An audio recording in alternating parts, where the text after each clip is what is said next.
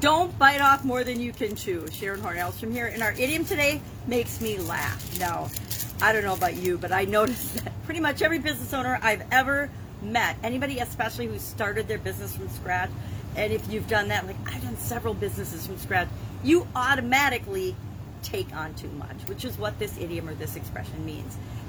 Don't bite off more than you can chew is a, a relatively old expression. It came from the medieval times, or at least a version of it, and it meant uh, to be too greedy, too um, much. And then in the 1870s, it was attributed to eating too much food, being a glutton, taking too much food, actually biting off more than you can chew.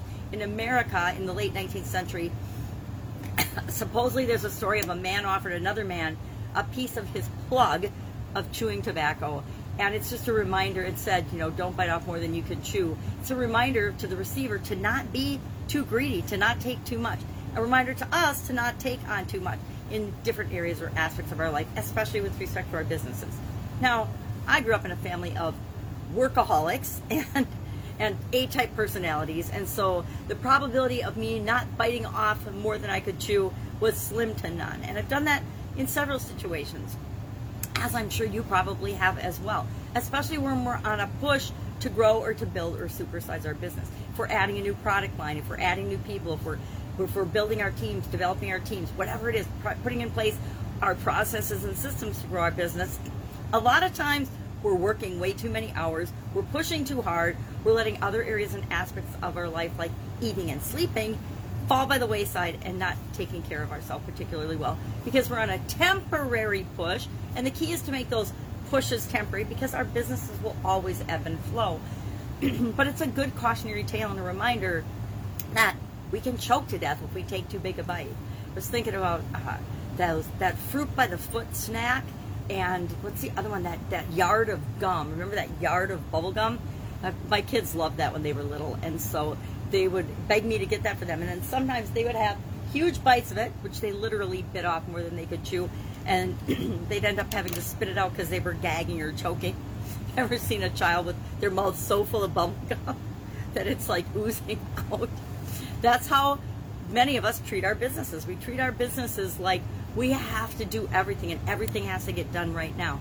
But the truth is, often slow and steady wins the race. If we've got a plan and we're, we're following that plan and we're paying attention to what's going on around us and we're implementing that plan and we're adding team members and processes and systems to build and grow in a way that's right for us and that'll be different for everybody, then we're not biting off more than we can chew. But if we try to do everything at once, do everything ourselves, we get burnt out and die. What's the point? There's no point. So, love to know your experience with this particular idiom or expression. I don't know that I've ever said, don't bite off more than you can chew. Probably have to my kids on occasion.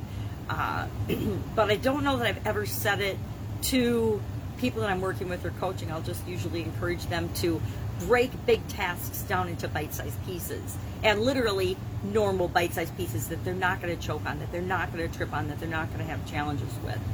Uh, you know, eh, how the saying, and I, I wish there was another saying, there probably is, you know, how to eat an elephant one bite at a time. I caught myself saying that to my granddaughters before because they were trying to do big, hard, complicated tasks, you know. Reminds me of Legos. Legos come with instructions and you do them step by step by step by step. You have a pile of Legos to begin with, and then all of a sudden you have this great ship or castle or all kinds of crazy things they make with Legos now. But you do it by following the step by step instructions, breaking it down piece by piece and building it one piece at a time. And I think it's important that we remind ourselves, as, as funny as this, and as much as this particular idiom makes me laugh with respect to building and growing our and supersizing our business, it reminds us to try to find some semblance of sanity as we're building, as we're growing, as we're supersizing. Because we all need things to keep us going, or we will get burnt out and we will die, and the project and the business will die right along with. All right, that is our idiom today. Share in the comments below what you think of this, your experience with this particular one, and I will, of course, be with you tomorrow with another interesting challenge and change related idiom for the month of August to go along with the Get Up and Go challenge. Uh, just to remind us that changes and challenges are always going to be a part of our businesses and a part of our lives. So we need to find ways to make them a strength for us, not a challenge or a weakness. All right, have a great day, and I'll of course be with you tomorrow.